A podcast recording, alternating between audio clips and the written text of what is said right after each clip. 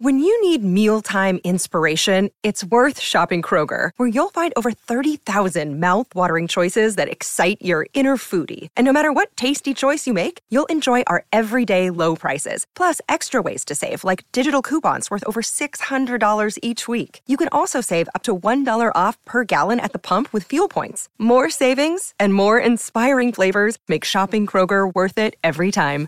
Kroger, fresh for everyone. Fuel restrictions apply. Hello, everybody. This is Marshall Poe. I'm the editor of the New Books Network. NBN listeners like to read books and buy them. So we thought we'd tell you that right now, our friends at Princeton University Press are having a remarkable site wide sale. You can get 50% off books, including ebooks and audiobooks, with the code 50, F I F T Y, at checkout until May 31. You can save some real money on Princeton University Press books. I encourage you to go there and check it out. Welcome to the New Books Network. Hello, everyone. Welcome to another episode of New Books Network. I'm Morteza Hajizadeh, your host from Critical Theory Channel. Today, I'm honored to be speaking to Dr. Emily Steiner. Emily Steiner is a professor of English at the University of Pennsylvania. She's known for her work on medieval literature and Middle English literature and culture. And today, she's here to talk with us about uh, a book called John Trevisa's Information Age Knowledge and Pursuit of Literature, 1400, which was published by Oxford University. University Press. Emily, welcome to New Books Network. Thank you so much, and thank you for hosting me. Uh, can you uh, start by introducing yourself? Tell us a little about yourself, how you became interested in medieval literature and culture, and how you became a professor of literature at Pennsylvania University. Uh, sure. So I've been interested in medieval culture for a long time. I did an undergraduate degree at Brown in medieval studies and a graduate degree at Yale in medieval studies. And my focus is, yes, on medieval English literature. And I teach in an English department, but always from a very interdisciplinary perspective. So like i'm very interested for example in the edges of english literature. I'm very interested in the way that literature intersect, intersects with science or intersects with law. Um, i'm also i think i've just always been really interested in making difficult and old things accessible and interesting to people. Like my no offense but my my my nightmare is having to teach the novel um, because i feel like that you have to kind of your responsibility is to complicate the novel and show why it's complicated. Um, but for me it's the opposite. Like i need to have the most I like to take like really difficult poetry or really difficult language and try to explain why it's actually relatable and like relatively simple and accessible. that was the most relatable thing you said about teaching novel and poetry because in English departments, yeah, you have to make them sound difficult and challenging. Therefore, there, there needs to be someone to decode um, that that piece of literature. So, uh, John Trevisa's Information Age uh, so maybe you can tell us about how the book came about and or just briefly start by telling us who John Trevisa is. I'm sure a lot of our listeners don't know him. Absolutely. Um, so let me just start by saying who John Trevisa is. So Trevisa was uh, an Oxford educated cleric um, at the end of the 14th century who was in the entourage of a very powerful baron named Thomas de Berkeley uh, of Berkeley Castle fame. And he lived almost exactly the same time as Chaucer, but is uh, much less known and, and very little studied. Um, and I, I guess I sort of fell in love with his prose. Like I fell very hard for his prose about a decade ago and tried and kind of went from there. Like I tried to figure out like what is it about this writer who is so little studied and who um, is not hasn't been recognized for his um, his literary um, abilities, but rather for his ability to translate big informational reference books. It doesn't seem very promising, but there was something about his prose that like put me into a reverie. And I, I spent like the next decade trying to figure out why that was. Mm-hmm. And uh, so you briefly told us who he was, and we're going to talk about how well, his contribution to English culture and medieval culture.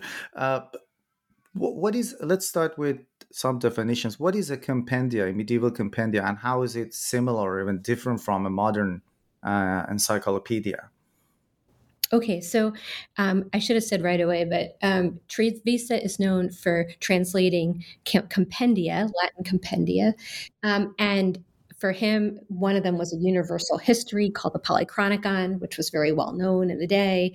Um, he also translated a compendium of natural science called On the Properties Properties of Things, which is all well, very well known, and also uh, a big medieval advice to princes um, compendium called um, uh, on the uh, De Regimine Principum, and by compendium, what we're talking about is a text that's really like a big, weighty reference book that's designed to synthesize and systematize a lot of information about a subject.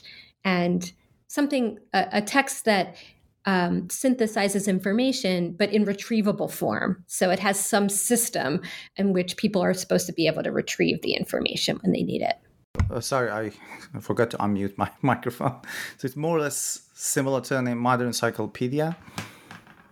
So you know, an ency- the word encyclopedia is a post-medieval word, um, but I would just, but I use it a lot um, because it's very recognizable. We understand what an encyclopedia is when we see it, the way that it looks on the page.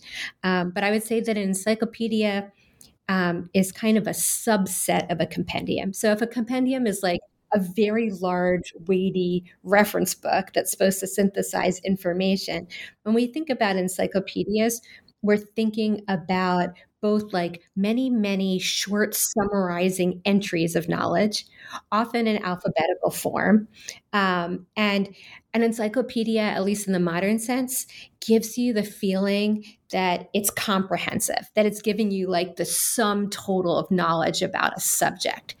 And there's certain like medieval encyclopedias that do all those things, have like these short entries and they're in like they're um, in alphabetical order, and there's like an index and a table of contents and like a way of retrieving, and it makes you feel like it's telling you everything about the subject. I would just say that one of the big differences um, between a modern and a medieval encyclopedia is that medieval encyclopedias are not wedded to, to saying that they're giving you all the information about a subject. Um, and I, that's in part because medieval writers, I think, really operated from a sense that they could never give you all the information about a subject, that that wasn't actually a possibility that in a divinely ordained universe, only God could give you all the information about a subject. And so they're content to give you a lot of the information about a subject. uh, let's let's talk about the title of the book. Uh, a couple of my friends have seen the book in my place, and I there's always this expression of surprise when they read the title, "Information Age and 1400 Centuries." So it's a, there's a very modern ring to information age, and uh, then we have the Middle Ages right in the title. So is it a deliberate choice because people don't immediately associate information age with the Middle Ages? Yes. Um, so I I w- did want to signal something to my readers. Um, and that was that our internet Wikipedia age is not unique in being an information age.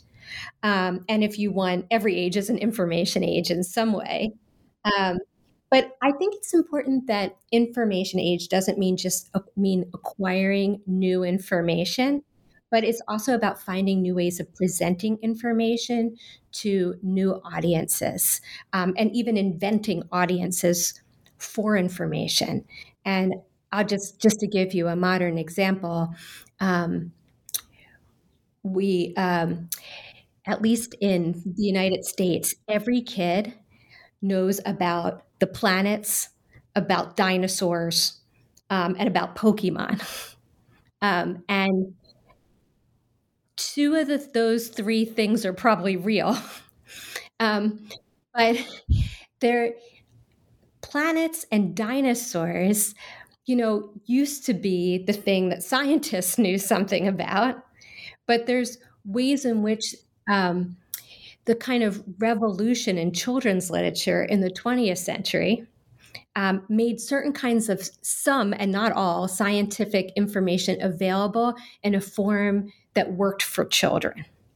Um, all certain images that are always attached to the planets and the dinosaurs, songs that are sung about them so that you remember them. Um, and so you could say that, like, for children's literature, for children, like the 1950s and 1960s were an information age. So, because um, that age took knowledge and represented it for children and created children as an audience for certain kinds of information. So that's that's what I'm getting at with information age. That um, and though I do think that the 13th and 14th century were a really important information age, at the same time that I think that like all ages are information ages for somebody.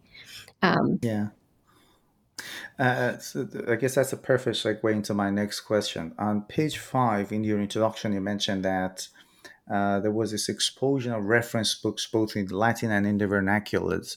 So, can you yeah. broadly tell us how was general information collected and presented at that time? And another important aspect is that uh, was aesthetic aspect of presenting information also important? Yes. Okay. So, um, in medieval culture, broadly speaking, um, Western medieval culture, the official language of scholarship is Latin.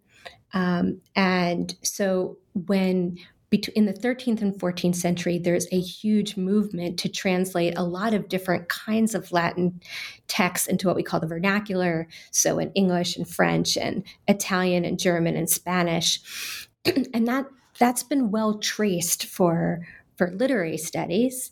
But in terms of the history of information, one of the things that's really remarkable in this period, especially starting in the 13th century and in France, is the creation of many, many different kinds of reference books, really large reference books um, that. Uh, contain all histories or all natural sciences or a combination of those things that are that were compiled in french or latin but very quickly translated um, for lay audiences for non-academic non-clerical elite and literate and uh, wealthy but non-academic lay audiences.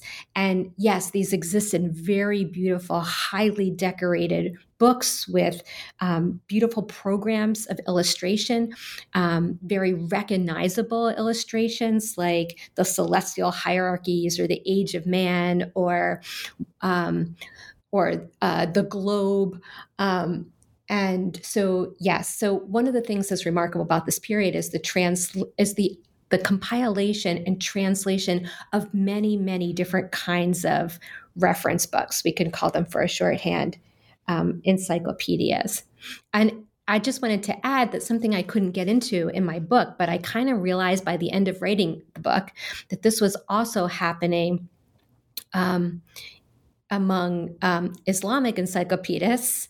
Um, and so that although um, Islamic encyclopedias are are earlier, um, in the 13th and 14th century, there's especially in the translation of Arabic to Persian manuscripts, you see um, a lot of the of very similar kinds of beautiful illustrated books that contain a lot of the same information as we see um, in French literature. And I would also like to be sort of exploring Hebrew to Yiddish um, it's the same kind of idea that you have, you know, a, a sort of an official educated language um, that is uh, now being the information in which is now being unpacked and translated and illuminated and decorated um, for the use of an elite laity.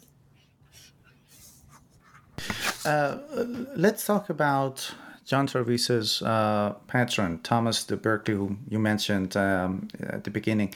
So, tell us a little about him and uh, how were how were they inspired by the French court of the 13 in 1360s and 70s? That's the that's I guess in the chapter one of your book. Can you talk about that, please? Uh, sure. So, Trevisa is translating these big informational compendia for this patron, very powerful, warlike, but also seemingly very educated, unusually educated baron, um, Thomas of Berkeley, in the 1880s, 90s, up to about 1402 when we think he died. In the like half generation before, in the 1360s and 70s, when Trevisa was at Oxford, um, the French court of Charles V was famous for producing these huge luxury informational um, texts um, in French. And Charles V, who was a very well known bibliophile, um, in 1368, he um, converted the fortress that they called the Louvre into his personal palace, in which he established the library, which the core of which is became the French National Library. And he had a whole stable of translators and scholars and philosophers and scribes and illuminators who were commissioned to take um, huge histories and natural encyclopedias and Aristotelian texts like the politics and the ethics, um, and to comment comment on them and translate them into French, and then to sort of deliver them in these like magnificent, very ornamental books for the Royal Library, and. That is not true for the English scene. So, in the reigns of Edward III and Richard I, you don't have that same kind of literary court. However, it seems from what we can sort of piece together about this regional court in Gloucestershire, Thomas of Berkeley's court, um, that his like little mini entourage were translating some of the same texts. Um, and um, they also seem to have been uh, very peripatetic as an entourage. Um, Trevisa indicates that they did a lot of traveling around France and Germany together. Um, and it seems to have been a very sophisticated, although regional court, where there was, for like a brief period of time, a lot of literary activity. And uh, when it comes to John Trevisa, what was his contribution to literary history? Because he talked about vernacular as a mega genre. And uh, uh, it would be great if we could also talk about his translation of the, the f- famous Ranulph Higden's uh, Polychronicon. Okay, so the Polychronicon was a history that attempted to synthesize all histories. So Higden, who was uh, a monk at St. Werburgh's in Chester, um, produced in the mid 14th century this very well known, that exists in many manuscripts, um, this, this universal history, a sort of compendium of all compendiums. And it goes from Adam and Eve to the English history of the present day, but also includes like Roman history and biblical history and papal history. And he tries to get like literally everything in there in this like sort of highly organized form. And so Trevisa very ambitiously translated this giant, like in, in modern editions, it's like seven volumes, um, and tried to translate it into, into English, which was which made sense as a thing to do because you know English is having a revival as a literary language, but it was like a super ambitious choice, um, and he um, he did this for his patron um, Thomas of Berkeley, um, who he imagines in the text as his ideal reader and as a reader who's constantly like asking questions and like um, demanding commentary and like raising objections. Um, so he both translates this huge Latin monastic authoritative history into English, and he also introduces this kind of like ornery, challenging English reader who's demanding more and more information.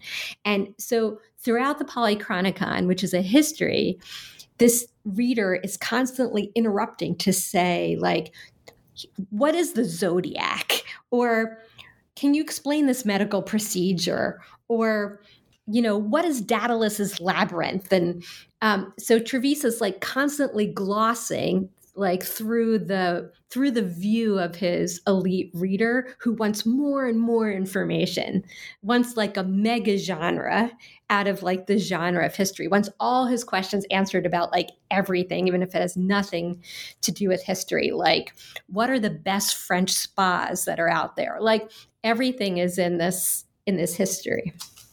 Um, so, what in that chapter, what I feel like is the contribution to literary history um, is the idea that vernacular English prose, which is English, you have to remember, is just not a prestigious language, and no one speaks it outside of England. Like it's it's very it's still very hick. Um, so so the contribution is to think that like a vernacular English prose has like the muscle and the flexibility to amass and assimilate all this information to create like a an archive of knowledge um, for lay readers. And uh, and he also provides this intellectual and literary rationale for English prose. Is is that right? Yes, I think it's more in um, the demonstration um, than in any kind of sort of theoretical analysis. However, um, he wrote a preface to the Polychronicon that gives us a little bit more insight into sort of his theory about vernacularity. That vernacularity itself is kind of encyclopedic, um, that it's actually the vernacular that can contain all information, I think is is kind of his claim there, which is very different than like someone like Chaucer saying, I can translate Boccaccio's Decameron stories from the Decameron into English, or I can translate a French lyric into English. This is saying that, like, English itself has the ability to not only translate academic universal knowledge, but also kind of add to it. Like there's something actually encyclopedic about this lay language um, that it can accumulate and accumulate. and he wasn't only a translator; he also uh, wrote books. What what is a dialogue between a lord and a cleric work that he produced? Okay, so this is for medievalists um, working in English literature. This is usually the one text that they know that they, they know about when they know about Trevisa, and this is like a very snappy fictional dialogue between a lordly patron and his kind of scholar in residence, like his his like flattering cleric. Um, and they're debating between them. They're just like it's a very thinly disguised Trevisa and Berkeley. Um, they're debating whether it's really worth it to translate Latin histories um, into English for English lay people. And the Lord is allowed to make these arguments that crush the cleric. So the correct cleric is like, it's not necessary to do that. Lay people don't need to know this stuff. We can just, um, tr- we can just, you know, explain it to um, lay readers. They don't have to be able to read it itself. Nobody cares about English. No one can really read it anyway. Um, and but the Lord's arguments kind of crush the cleric you know and he the lord argues that it's very needful to have information. He uses the word information. It's very needful to have information in a language that everyone in a particular area can read of different social statuses, um, and that um, basically the cleric better do it or he's in trouble. Um, and so this is this very interesting apolo- translator's apology for undertaking this this huge task that he's undertaken and used up so much resources of time and parchment and ink um, and financial support to do. Um, so this is kind of his his apology for having undertaken this um, this big undertaking, but it's also an explanation, a rationalization for why um, it's worth undertaking these kinds of um, these kinds of goals. Uh, let's talk about historiography. You you you use the term radical historiography. What do you mean by that? And then we'll talk about uh, the importance of history in some of his books. So, what do you mean by radical uh, historiography? The term radical historiography um, refers to the way that people use historical writing for polemical ends. So when you're telling a history um, in a very particular way, organizing in a particular way, um, in order to um, to make kind of to kind of get your reader to reach sort of extreme political um, ideas. And it also it also refers to the way that historical writers push the claims and the aims of history as far as they can go. Um, so that's what I mean when I'm talking about radical historiography. And what I'm talking about with respect to Trevisa is, and the Polychronicon, is how did he take this idea of a universal history that contains all histories and which starts with um, Adam and Eve and ends in the English present and use it to try to source and convey more sort of radical polemical ideas. Hey, it's Kaley Cuoco for Priceline. Ready to go to your happy place for a happy price? Well, why didn't you say so? Just download the Priceline app right now and save up to 60% on hotels. So, whether it's Cousin Kevin's Kazoo concert in Kansas City, go Kevin, or Becky's Bachelorette Bash in Bermuda, you never have to miss a trip ever again. So, download the Priceline app today. Your savings are waiting. Go to your happy place for a happy price. Go to your happy price, Priceline. And I, I, oh, sorry, go on. I thought you go, you go. No, I thought you were because I wanted also to ask about the, the because in, in the book I'll just read the quote, page ninety six. You talk about uh, the importance of historiography, how how it shows quote the transmission of reformist discourse from clergy to laity and from Latin to vernacular. So I was wondering if you could unpack that for us. Sure. Okay. So we're we're only now like in you know the th- late 1380s early 1390s um, and we're we're over a hundred years away from the protestant reformation but there's already a lot of what we call proto protestant thought circulating especially in oxford and in trevisa's sort of larger circle and there's, for example, um, a lot of anti monasticism. There's a lot of like animus about the cult of saints um, and whether people should be praying to saints.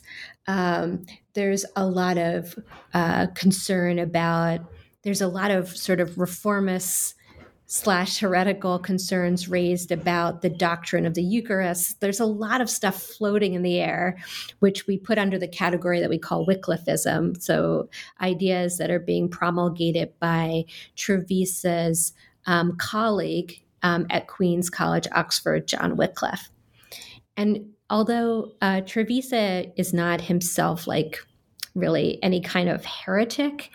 Um, he's he is very anti-monastic and anti-friars, um, and so he take the he takes a history that's written by a monk at St. Werburgh's, Ranulph Higden, translated into English for an English patron, and inserts into it many, many places where his English reader might object to some practices that are monastic, for example. So, one example is in um, in the Polychronicon, um, Higden talks a lot about St. Patrick's Purgatory, and this was the idea that on Station Island, Donegal, in Ireland, St. Patrick um, tried to convert doubters to Christianity by showing them that there was a hole in the island where they could jump in and they would be in purgatory. So he wanted to show them that purgatory was real. Um, and the, he and Higden explains that anybody in, who ends up in St. Patrick's purgatory um, won't burn in hell, but they'll, you know, kind of do their punishment in purgatory and go to heaven. And Trevisa objects to this and says this is absolutely ludicrous. This is nonsense. You just have to be you, you have to be a good person and and do good works and you know believe in Christian truths. But there's no kind of like get off of hell free pass um, like St. Patrick's Purgatory. And this was like a pretty this was like a pretty reformist thing to say. Um, and there's many places in there where he's using this monastic historiography, but he's also at the same time trying to use it to get to certain reformist ends. Uh, another important contribution of Trevisa to English literature and culture is um, is the way is his the, his indexing style, let's say. So, can you tell us what the established models of alphabetical indexing that uh, that was inherited from from Latin was like, and how John Trevisa kind of changed that? What was it specific about the way uh, about his indices?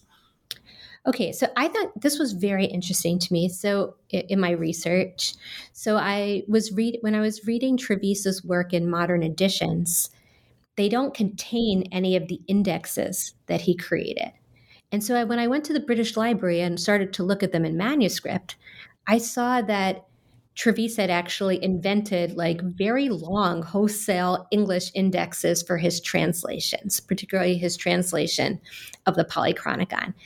And the manuscripts circulate with both the English manuscripts and his translation circulate with both his English index and Higden's original Latin index. And I thought that was curious too. And then I started to read the index, and it's so ridiculous. Like, and it was it worked because people copy continued to copy it and and saw a lot of interest and good in it but it, it's the most like unmodern index you've ever seen and in fact even if you know no latin using the original latin one is easier to use to find what you're looking for in the english than the english index. So his english index is very bizarre.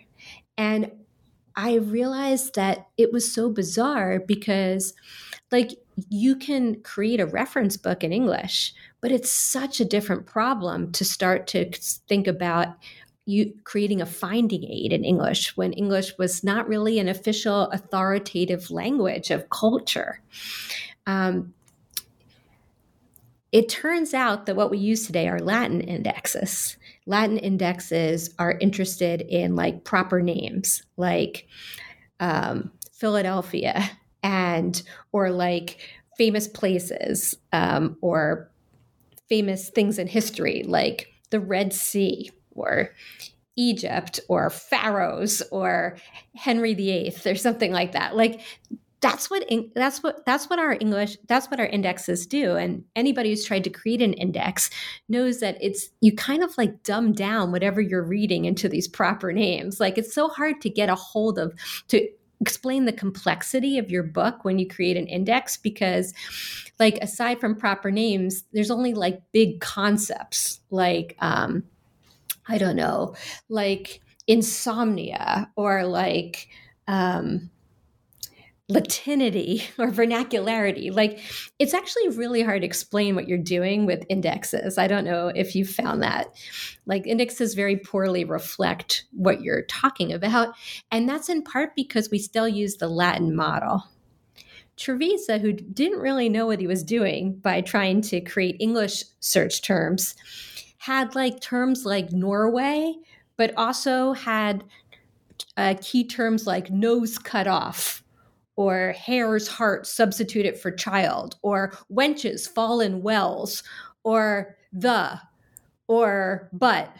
Like, like, so he was trying to create, like, I think he was trying to create a useful index that drew from his English translation, but he had no idea how English could possibly contribute to a finding aid. And it was very fascinating for me because you really see kind of English in a point of transition where it wants to do all the work of the of the reference book in Latin but no one's quite figured out how to make English authoritative enough and to do that to do that work.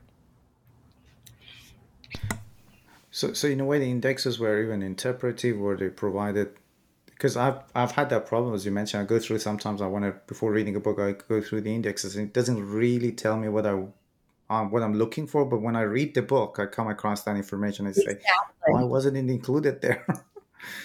exactly, and so that's why I feel like Trevisa's index which was copied. So it wasn't like it was just useful for one person, although it was probably designed for his original reader, Thomas of Berkeley. But it was copied in in in, in many other manuscripts um, over the course of a century and so like obviously people saw some good in it but what I, I thought was interesting about it is that it like briefly entertained this idea of a very alternative way of indexing um, where like the keywords are not just proper names and places and like very big concepts, but are like very generic and local and kind of sensational. Um, and particular. So I, I I thought that was that was a very that was a very interesting realization for me. But it, the other thing about his is that even though it makes like stuff very hard to look up because you're very unlikely to look up nose or like what or how or like bear. Um, it it it when you do look them up, it takes you to like very fun literary moments in the text, like very sensational, exciting moments. And so there is a certain way in which this index, even though it's really bad, um, from a research point of view, is not getting you to information, but it's getting you to like very fun, lively parts of the text. So it's kind of like activating the literariness of this very somber universal history. Um, so I thought that was that was interesting. Mm-hmm. And uh, he translated another book. I'm I'm not going to bother with the Latin pronunciation because I know I'll butcher it. So I'll just read the English translation, which is on the properties of things. So your, your argument is that in the book he, he he not only provides encyclopedic information, but it's also he also created a literary style uh, that was very influential in shaping of literary English. Can you talk about the significance of that translation and how John Trevisa achieved this? This was the most important chapter for me to write. So because again, when I discovered Trevisa, I couldn't get over how beautiful some of the prose was and i i felt astonished that no one had really mentioned that before like um and so de proprietatibus rerum i think is is his best translation. It's a translation of a natural encyclopedia that was very well known, De Proprietatibus Rerum, on the properties of things, uh, which was compiled by someone named Bartholomeus Anglicus in the 13th century at the same time that all those other encyclopedias were being compiled. And it was very successful. It was translated into French for Charles V by someone named Jean Corbichon, and it was in very, very beautiful illuminated manuscripts in the French. It's an obvious choice for someone like for Trevisa to translate, but his translation is very different from the French one, and it cultivates this very ornate style that kind of celebrates variety. So he's always creating doublets um, so uh, he's he's where there's none in the original. Um, he's always trying to um, uh, switch up the verbs that he's using, even when the original is trying to stick to one verb. Um, he he introduces a lot of rhyme, a lot of alliteration. Um, he any place where there the original is talking about senses or emotion, he really kind of beefs that up. And what I so one of the things that I notice about that is that he was actually using the encyclopedia to use an to make an encyclopedic style. So the encyclopedia, the natural encyclopedia, the Latin encyclopedia, you know, is kind of celebrating the diversity of God's creation by like talking about stones and beverages and geographical territories and like diseases and animals. Um, and Trevisa basically took that idea but tried to make it a principle of prose style. So his prose style itself is sort of celebrating variety. And that in itself was interesting. But what I also realized, and I thought just for fun, I'm just going to read through the Encyclopedia Britannica to get a sense of that prose style. And I, there was so much in common between them. Just like what, because, you know, the thing is about information is it has to sound plausible and factual to us, but it also has to sound attractive. And I noticed that the Encyclopedia Britannica did a lot, does a lot to make its information sound pleasing and attractive. Um, and there are so many lines in the Encyclopedia Britannica like that are dead ringers for um, Trevisa's lines. And you know, it wasn't in the scope of the book to do um, a long chronological history of encyclopedic prose, but I could see that that was the case. And one of my favorite lines in Trevisa's translation is he says that woods, um, when you go out in the woods, um, they're so thick with leaves that they're cold with shadow. And if you Google cold with shadow, um, you get a hundred modern books that use the term cold with shadow, a hundred novels when describing um, a landscape use that cold with shadow. And I was like, really? Like, so I realized there was like a big history of encyclopedic prose out there in English that Trevisa is at least partly responsible in creating. That's fascinating.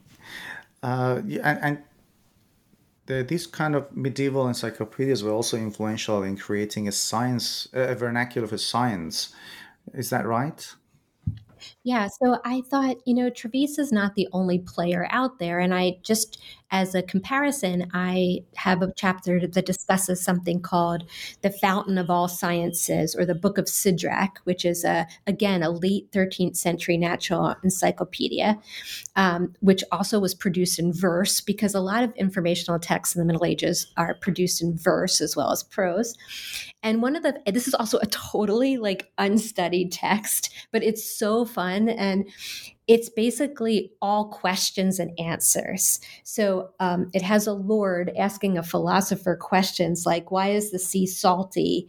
Um, and how how smooth and round is the earth? And um, why do clouds get dark when it's raining? Like, you know, and and all of these questions are phrased in the way that um, the text thinks a layperson, um, a person who only has very general understanding, would ask these questions.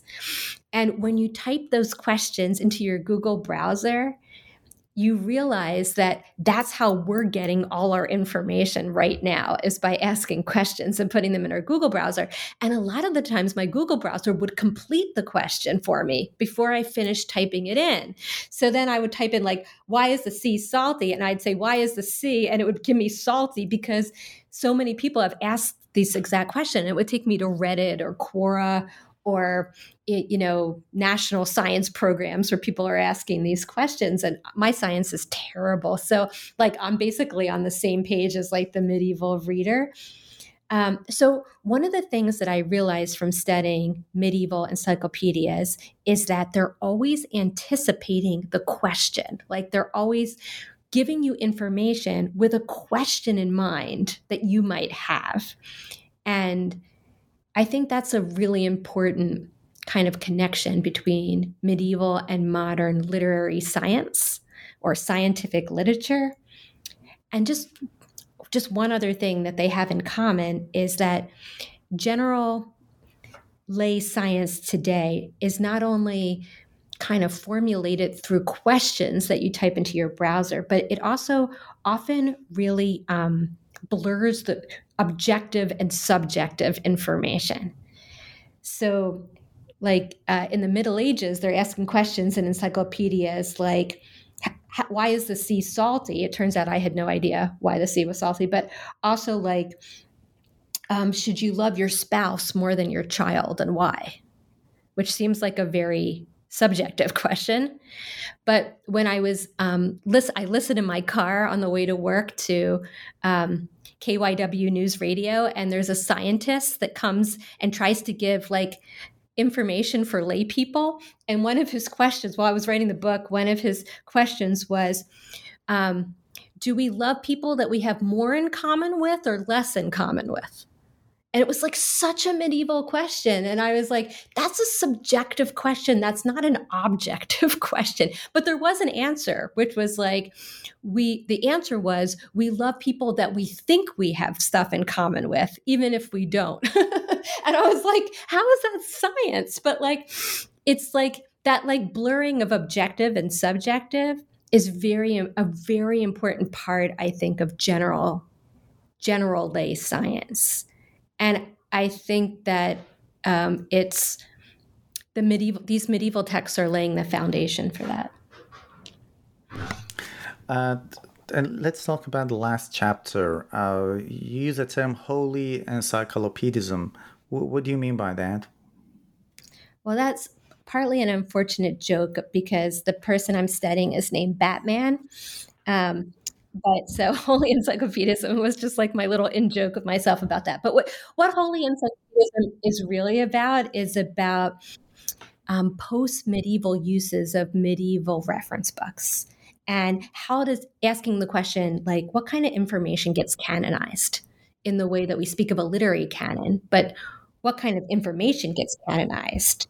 Um, and how do why do some things start to be seen as superstitious or fantastical where others are not? I mean it's basically the idea of that. Uh, just to give you an example this is a famous example but it's about spontaneous generation.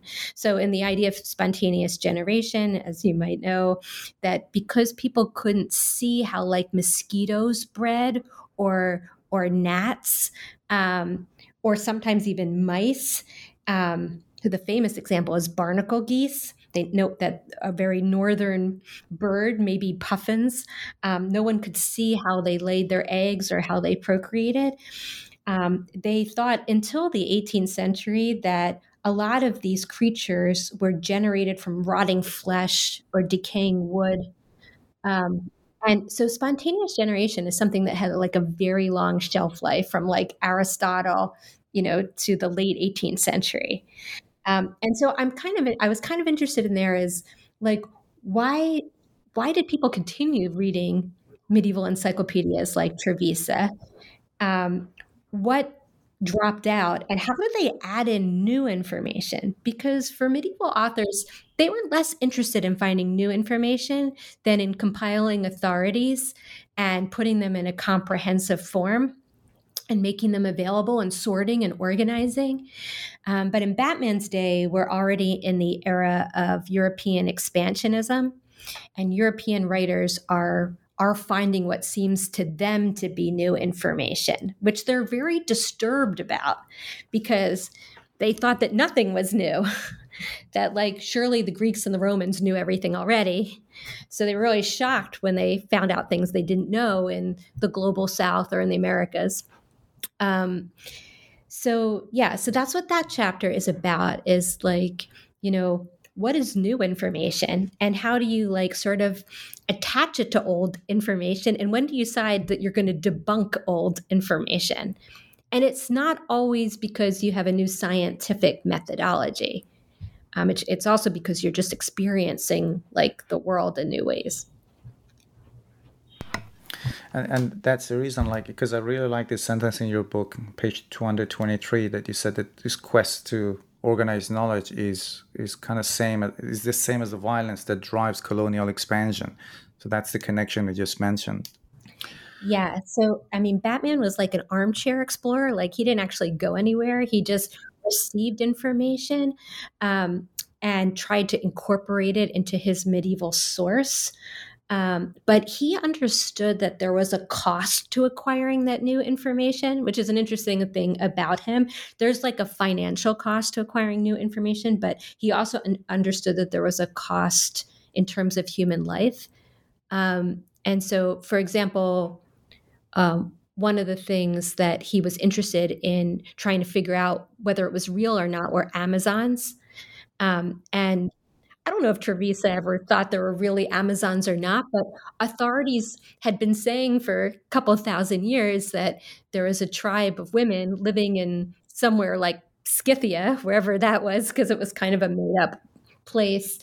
Um, and that Alexander the Great discovered, and they were, you know, very fierce. And um, so, in in the New World, as it were, um, explorers came back and said that they had discovered a tribe of Amazons, and hence the Amazon.